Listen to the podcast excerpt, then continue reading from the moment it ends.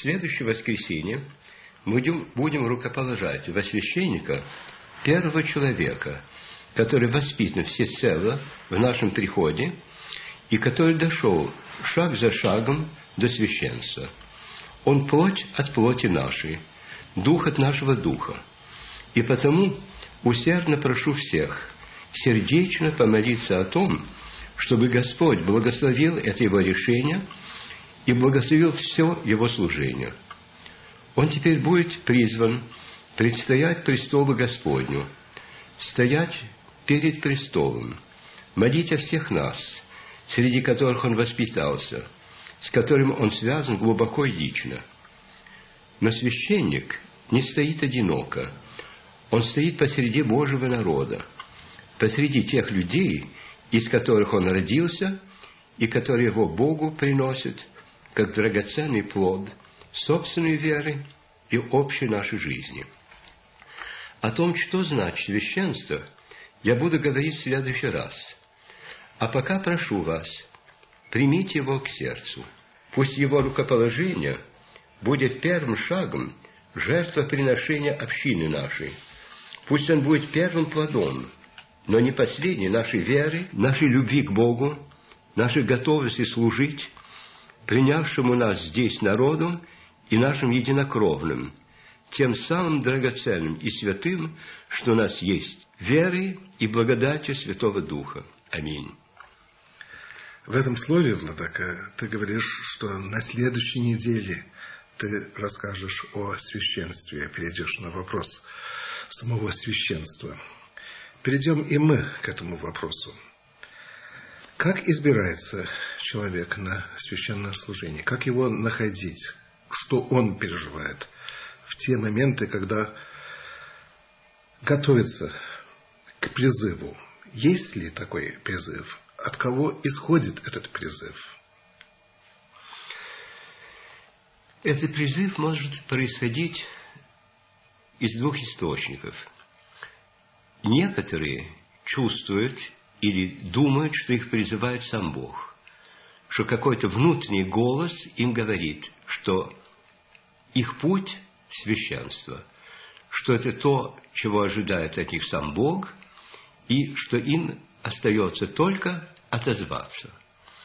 Некоторых людей избирает народ. Я знаю такие случаи, когда священник был избран именно теми людьми, которые надеялись, что он будет их пастырем, руководителем и поддержкой. Но это значит, что есть люди, которые во всех отношениях, в глазах окружающих прихожан или собратьев священников, готовы к этому, но которым в голову не приходило, что они могут стать священниками – потому ли, что они себя чувствуют недостойными, или потому что никогда не задумывались над возможностью принять священство. Так что есть эти два момента, и они очень разные. Потому что если человек избирается общиной, то есть если к епископу приходят прихожане и говорят, в нашей среде есть один человек, на котором мы видим печать священства. Он этого не ищет. Он, может быть, никогда об этом не думал. Но мы знаем внутренним чутьем, что он к этому призван. И если хочешь пример, твое рукоположение было в значительной мере этим обусловлено. Ко мне пришли люди, которые мне сказали, почему вы не рукополагаете Сережу, мы могли бы к нему с открытым сердцем ходить на исповедь. У тебя не было чувства, что нет другого пути для тебя. Но вот тут несколько человек увидели на тебе какую-то печать священства. И мне кажется, что это очень важно.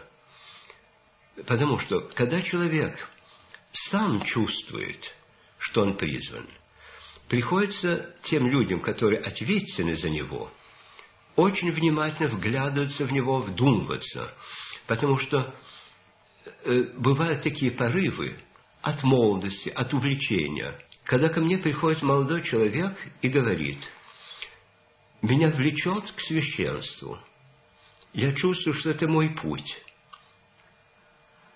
Как мне разобраться в этом? Я всегда ему говорю, вот тебе одна фраза из Евангелия. Христос сказал своим ученикам, готовы ли вы пить мою чашу? Готовы ли вы креститься моим крещением? Что в русском переводе значит погрузиться с головой в тот ужас, который меня ожидает. Уйди домой и продумывай не один раз, а в течение долгого времени, что если Христос к тебе обратится с этим вопросом, ты можешь всерьез, принимая в учет твое влечение, твои способности, крепость твоего характера, крепость твоей веры и так далее, можешь ли ты ответить «да»? Если ты можешь ответить «да», то, во всяком случае, вопрос будет решен, или, во всяком случае, как бы предварительно подготовлен тобой. А дальше пойдут другие критерии. Нужно, чтобы люди, которые вокруг него находятся, рано или поздно увидели в нем возможного пастыря. Если народ, который вокруг него находится, не видит ничего в нем, ровно ничего, то надо задуматься. Я не говорю, что народ в конечном итоге безошибочно решает. Я э, помню одного священника, который я рукополагал. Я его знал очень глубоко и близко. Он человек крайне застенчивый и замкнутый. И люди вокруг него его не знали. И когда я поставил вопрос о рукоположении, люди мне сказали, это же невозможно. Мы его не знаем. У нас доступа к нему не будет. У него не будет э, пути к нашим душам. Я сказал, хорошо, я это беру на себя, потому что я абсолютно ясно убежден в том, что этот человек будет хорошим священником. Может ли приход обычно избирать своего священнослужителя? Было ли это в древние времена? В свое время это было, и это может стать нормальным явлением, потому что я не верю, что в приходе, скажем, в русском приходе, где 3, 4, 5 тысяч человек, ни одного человека не, не находилось бы, на котором благодать Божия почила. Только люди не смотрят, не ищут этого, потому что они считают, что это не их дело, что это дело священноначалия, что священноначалие, то есть местные священники, местный епископ, патриархия, э, богословская школа и кто угодно, примут решение и потом, как зерно в землю, бросить в их среду этого человека.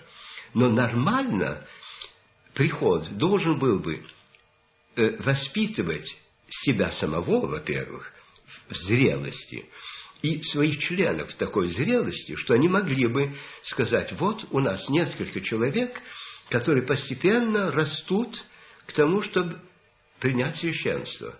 Это должно бы быть нормой, потому что то, что совершается так часто, что сейчас меньше совершается, между прочим, в России, это то, что молодой человек хочет стать священником. Он обращается к своему приходскому священнику, тот обращается к епископу, ему дают рекомендацию, его обучают в богословской школе и посылают в какой-то приход. Причем он попадает в приход очень часто, в котором он не бывал, где он никого не знает, где все ему чуждо.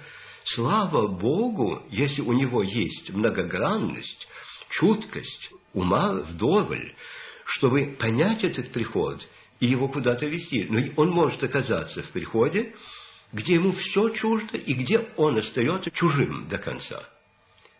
Но, э, если можно, я еще прибавлю одно, что после этого избрания или после этого момента, когда соприхожане узнают печать Божию на человеке, следующий шаг, который мы совершаем здесь обязательно, мы этого человека приводим на собрание всех наших священников, которые у нас бывают два раза, три раза, один в год, один раз в год, в зависимости от обстоятельств, но не меньше двух раз, как э, в среднем, с тем, чтобы эти священники с ним познакомились, как бы нащупали почву, попробовали узнать его, э, вынести свое какое-то впечатление. И поэтому несправедливо было бы епископу принять одностороннее решение, потому что последствия падут на приход и на собратьев священников.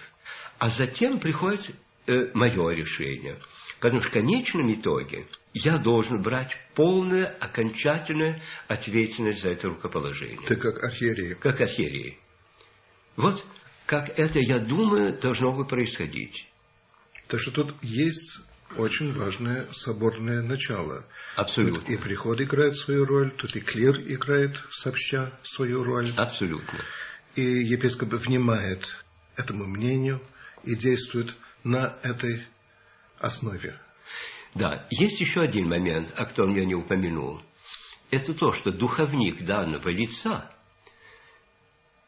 который не имеет права разглашать тайну исповеди, имеет, однако, право без всяких объяснений ставить вето на рукоположение. Потому что тут какой-то двоякий момент. С одной стороны, он не может сделать публичным внутреннюю трагическую жизнь данного человека. А с другой стороны, знаю, что у него есть какие-то такие недостатки, которые погубят его священство, потому что он будет ответственен за все зло, которое он внесет, и будет губить людей, он должен э, сказать «нет». Епископ не имеет права требовать объяснений, он должен очень э, серьезно поговорить с духовником, чтобы это было действительно ответственным его решением. Но если есть вето, то так оно и есть. Я один раз вето поставил э, против одного человека. Потому что, не потому что он был даже такой, как бы сказать, э, греховодник, а потому что я знал его как человека, что он никогда не сможет понести приход. И приход не сможет его понести. Ни один, никакой. Но как приход воспитывает своего священника после его определения на приход? Я очень рад этому вопросу, потому что большей частью у людей тенденция думать о том, что священник воспитывает приход. И русская пословица нам говорит, каков поп, такой приход. А я глубоко убежден, что каков приход, такой и поп. То, чем является приход, большую роль играет в воспитании священника. Во-первых, его открытость священнику. Во-вторых, правдивость по отношению к нему. Иногда бывает так, что священник чем-нибудь неудачен. Он или проповедь говорит бесконечно долгие, или э, не умеет их вообще говорить, или исповедует э, не так, или, скажем, очень сдержан, или наоборот слишком общителен. И приход, по-моему, обязан ему это поставить на вид. Не обязательно, скажем, на приходском собрании, когда соберется несколько сот человек, на него напасть. А чтобы кто-нибудь из прихода, который пользуется его доверием и его уважением, его бы взял в сторону и сказал, слушайте, э, отец такой-то, я хочу с вами поговорить. Есть несколько моментов в вашем служении, которые э, воспринимаются плохо. Скажем, когда вы служите, вы служите скороговоркой, и люди не успевают уследить за словами. Или вы обращаете больше внимания на звучность э, вашего голоса, чем на ясность слов, которые вы произносите. Или, я упомянул проповедь, есть священники, которые проповедуют очень коротко и метко, но есть священники, которые не знают, как остановиться, или которые считают, что им надо столько сказать, что вот часа не хватит. Приход должен воспитывать священника, но священник не должен эм, подыгрывать приходу. То есть первая его задача – говорить Божию правду. Но для этого он должен искать в себе самом и в Священном Писании то, что апостол Павел называет ум Христов. Чтобы то, что он говорил или говорит в проповеди, на исповеди, в частном разговоре, в какой-то мере мог бы сказать Христос его устами. Это может звучать кощунственно, но я не в этом смысле это говорю, что... Ну, это мер, мерка, да. такая, уровень. И вот э, в этом отношении есть постоянное э, взаимодействие прихода и священника. Но приход играет большую роль, потому что приход может совершенно обескуражить священника. Если священник молодой или старый, э, на двух этих концах жизни, не может удовлетворить всех нужд прихода, или отдельных прихожан. И на него будут наседать и наставить на том, что он непригоден, не умел, что, ах, был бы другой кто, можно подорвать в нем те силы, которые могли бы вырасти и которые могли бы из него сделать выдающегося, может быть, священника. Как можно регулировать требования прихода? Тут очень сложный вопрос, потому что, когда мы говорим о приходе, мы говорим о чем-то довольно-таки пестром. Э, приход не является единицей абсолютно единодушной, единогласной, у которой только одно сердце, одна мысль, одна воля. В приходах разные течения, очень разные люди. И э, один священник, который подходит прямо как перчатка к руке, части этого прихода может совершенно оказаться неподходящим для другой части. И тут у него должен был бы получиться диалог и с теми, и с другими. Но вот ты говорил о том, что, что от него можно ожидать. Как ты бы определил то, что надо бы ожидать от священника? Что прихожане могут требовать от священника в конечном итоге? Э, даже святости нельзя требовать, потому что святой, как это Сафрон мне сказал, труднее, чем со святым жить, ничего нет на свете. Так прихожане, может быть, не были бы довольны, если бы им дали патентованного святого.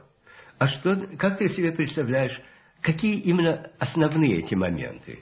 Да, один момент, я думаю, это каждый член прихода и каждая семья в приходе будет требовать или ожидать что именно к ним будет обращено лицо священника, в них будет вглядываться священник, в их судьбу, в их э, проблемы, будет как-то поддерживать в минуты трудные, во времена испытаний. И когда одновременно, вот скажем, поступает столько разных требований от таких лиц, он просто разделется на части. Каждый будет э, считать, что на него надо обратить первое внимание, главное внимание. А тут вопрос в справедливости и в разделении его времени и энергии. Может, сначала на это отвечу, потому что потом я растеряюсь. Ты совершенно прав. Всякий человек в приходе имеет право рассчитывать на нераздельное внимание и заботу священника. Но нераздельное внимание нельзя определять количеством часов или минут, которые уделяются человеку, а те той углубленностью и всецелой отдачей этого человека в данный момент. Ты можешь в несколько моментов, в мгновение иногда, показать человеку все свое внимание. А ты можешь три часа просидеть и проболтать. Человек будет изливаться и ничего не получит ни от тебя, не от разговора. И вот поэтому надо научиться, когда ты находишься с одним человеком, быть только с ним. Это значит, что ты должен, во-первых, его видеть, посмотреть и увидеть, какое выражение его лица и глаз. Скажем, я был врачом, я знаю, как, например, бывает. Подходишь к постели больного и говоришь ему, ну, как вы себя сегодня чувствуете? А он изверится в том, что люди интересуются им и отвечают, да ничего, а в глазах страх. И если ты только ему скажешь, нет, неправда, тебе очень страшно. Да. И вот этот момент, смотреть для того, чтобы видеть а не только для того, чтобы глазами не бродить по стенам. Второе – слушать, для того, чтобы слышать. Потому что иногда человек говорит одно, а в голосе звучит другое. Человек тебе ставит вопрос конкретный, но за этим стоит целый мир переживаний. И ты ему ничем не поможешь, если ты ответишь на этот вопрос. Но ты ему поможешь, если ты послушаешь и услышишь мелодию, которая за этими словами. И то же самое, когда ты с человеком в упор поговоришь. Без спешки, отдавай ему все время, которое нужно. Но не больше. Ему скажешь, скажем, в течение одного часа, ему скажешь, вот, я теперь тебе сказал все, что сейчас я мог тебе сказать. Я тебе буду молиться, я тебе буду думать. А ты продумай наш разговор. И если что-нибудь нужно будет еще сказать или спросить, вернись. Но продолжать разговор будет бесплодно. Пасторское богословие. Может быть, люди и знают это понятие, это выражение, но мало кто понимает, в чем это богословие состоит, как его преподавать, можно ли вообще преподавать Владыка, какое у тебя к этому вопросу отношение? Видишь, можно преподавать до какой-то степени. В том же смысле, в котором можно преподавать музыку или искусство. Можно дать какие-то основные законы, основные правила, указать на основание и литературы, и, в первую очередь, Евангелия, и примеры самого Христа – и житей святых, и собственного опыта преподающего можно указать некоторые основные вехи. Но в какой-то момент студент или молодой священник должен научиться искать своих путей. Причем не воображать, что ему все э, сказано было, что он всему научился, и теперь он может человека вести от земли на небо, а научиться знать границы свои. Так что главное тут дело в становлении человека. Он не может быть просто так подготовленным. Это процесс и даже бесконечный процесс становления самого священнослужителя. Да, я абсолютно согласен. Это, во-первых, процесс, и, во-вторых, это действительно становление человека, его рост, собственной духовной жизни его и его понимание – Одна из вещей, на которую я настаивал всегда, это то, что будь то молодой священник в простой обстановке или более, более опытный священник э, в порядке какого-то духовного руководства, первое, чему надо научиться, это молчать, молчать глубоко и прислушиваться к тому, что человек на самом деле говорит – и тому, что Дух Святой в нем делает. Это, Это две очень важные... В любых моменты. обстоятельствах или мы говорим здесь об исповеди? Нет, я думаю, в любых обстоятельствах, потому что на исповеди люди приходят э, более или менее подготовленные к тому, чтобы исповедовать свои грехи. Но в обычной жизни священник встречает людей, которые стоят перед всей глубиной и проблематикой жизни – если у него предвзятые взгляды какие-нибудь, если он заранее знает, какой-нибудь, какой ответ дать на этот вопрос, потому что он когда-то слышал подобные слова, или те же самые, то он мимо пройдет, потому что слова-то те же, а человек другой. Потому что человек не может в словах выразить всего того, что в нем происходит. Поэтому надо в первую очередь уметь молчать и слушать. Потому что мы не умеем большей частью слушать, как мы не умеем большей частью смотреть с тем, чтобы видеть, и слушать для того, чтобы услышать. Так что это не молчание, чтобы ограждать себя от другого человека, Ой, от нет. его присутствия. Наоборот, восприимчивость. Это, это восприимчивость, которая может дойти до ранимости. Человек может быть слушающий, может быть очень глубоко ранен тем, что другой говорит, потому что э, он на него может быть страшно похож. То, что человек говорит о себе, может быть обличением или упреком самому слушающему. Не только священнику, но вообще в, общей, э, в нормальной обычной жизни. То четкость, молчание, восприимчивость – это для любого человека в любой момент его жизни надо иметь, и этим надо щедро пользоваться. И я думаю, элемент щедрости, вот ты сказал, жертвенность тут должна быть. Ну, да. и щедрость. Именно на нужду человека надо обращать внимание. Но, конечно, без, как мы уже сказали, без предпринятых таких позиций. Вот то тебе нужно, то тебе совсем не нужно. Надо с гибкостью подходить к данному вопросу и к данному человеку.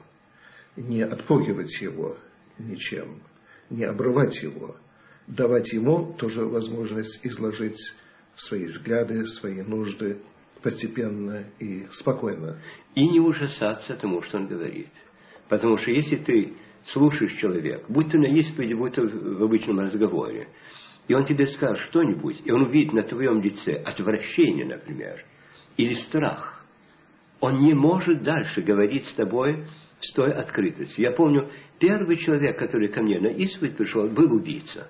И в этот момент человек, который я знал пару десятилетий, я остановился, я ничем не высказал этого. Но если бы я сказал, какой ужас, никогда я от вас этого не ожидал бы, это был бы конец разговора или исповеди, и конец какого-то пути этого человека к освобождению. Конечно, нельзя и наоборот э, все принимать как должное. Ах да, э, вы совершили убийство или несколько? Это было бы, конечно, еще хуже в своем роде. Но можно сказать, состраданием, а не с отвращением. Можно поставить вопросы очень глубоко идущие о человеческой, скажем, ненависти, о том, о другом. Но это должно быть сделано именно в порядке э, сострадания, как врач, например. Он может причинить боль, но не причиняет боль, потому что ему отвратительный пациент. Угу. Он причиняет боль, потому что только по ту сторону боли будет выздоровление. Как находить в себе духовного отца? Во-первых, не надо идти к самому знаменитому духовнику, а к тому человеку, который тебе созвучен. Вот если ты берешь э, жития святых, скажем, период э, расцвета монашества в Египте, были старцы во множестве, но одни шли к одному, другие шли к другому, потому что они были созвучны. Этот меня понимает, а этот меня не понимает. Этот открыт потому ли, что его душа настолько глубока, потому что его прошлое его к этому подготовило. Этот человек открыт мне, а этот просто не может понять, о чем я вообще говорю. Поэтому есть этот момент выбора. Это первый момент. Второе, это то, что, отметить очень важное – что не всегда можно просто всю свою душу вылить. Потому что, во-первых, незнакомый тебе человек, и ты к нему подходишь, как бы нащупывая почву. Да, да. Второе, то, что ты можешь сейчас высказать то, что ты сознаешь, что ты сам понимаешь. Но есть глубины, которые тебе еще не открыты. И знаешь, мне кажется, что э, духовная беседа или исповедь страшно похоже на раскопки археолога.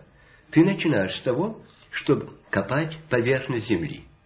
И там ты находишь какие-то остатки прошлого. И тут священник или духовник не должен спешить никуда.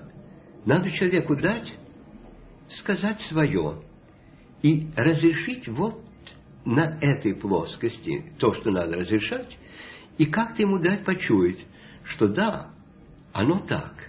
Но то, о чем ты говоришь, корнями уходит во что-то другое. Даже тут э, мы все-таки подчеркиваем, что духовник, где он подходящий, надо придерживаться его одного, если нет препятствий. А о препятствиях, может быть, мы и поговорим. Но главное правило, которое не должно как-то сужать путь ни того, ни другого. Это что есть один духовник, ты к нему приходишь, ты к нему привыкаешь. Да, видишь, дело в том, что по-русски говорят, у семи нянек дитя без глаз.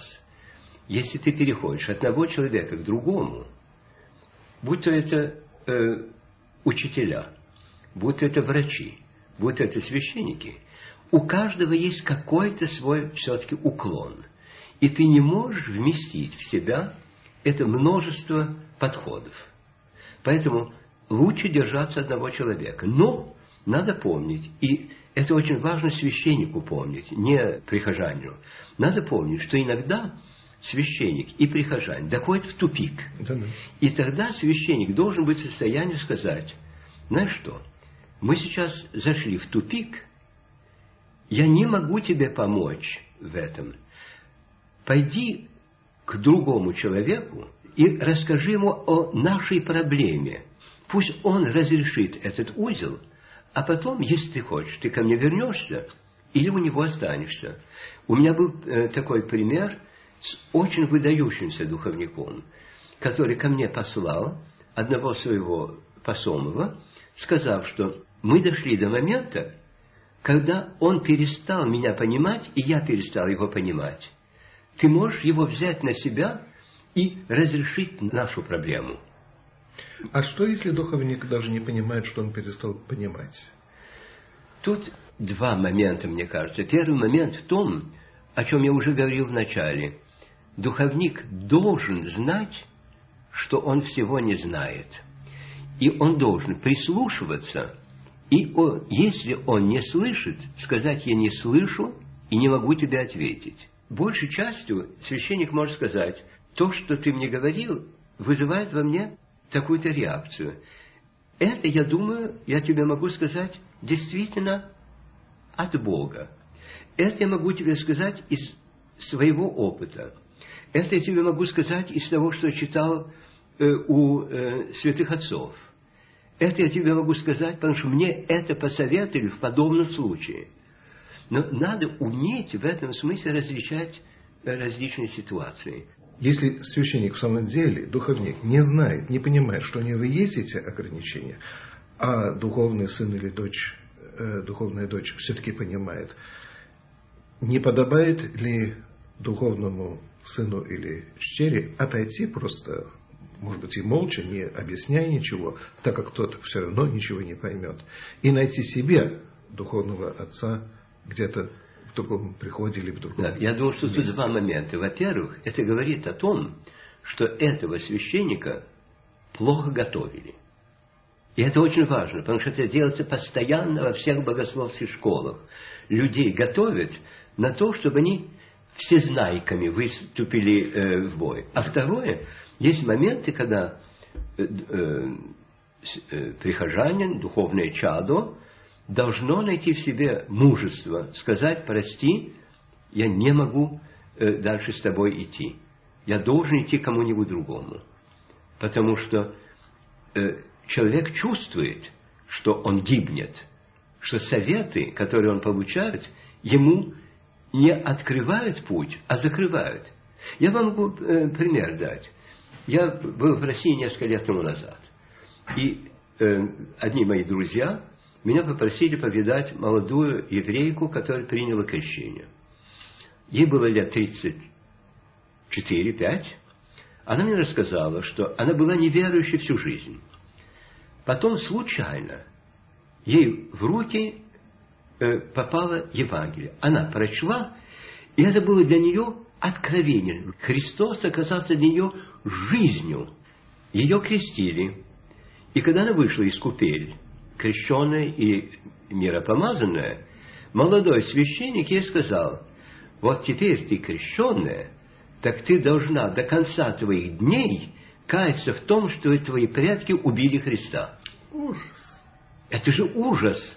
И вот она мне говорит, что мне делать? Мне говорили, нельзя уходить от своего духовного отца. Я говорю, надо уйти, потому что он поступил абсолютно неприемлемо.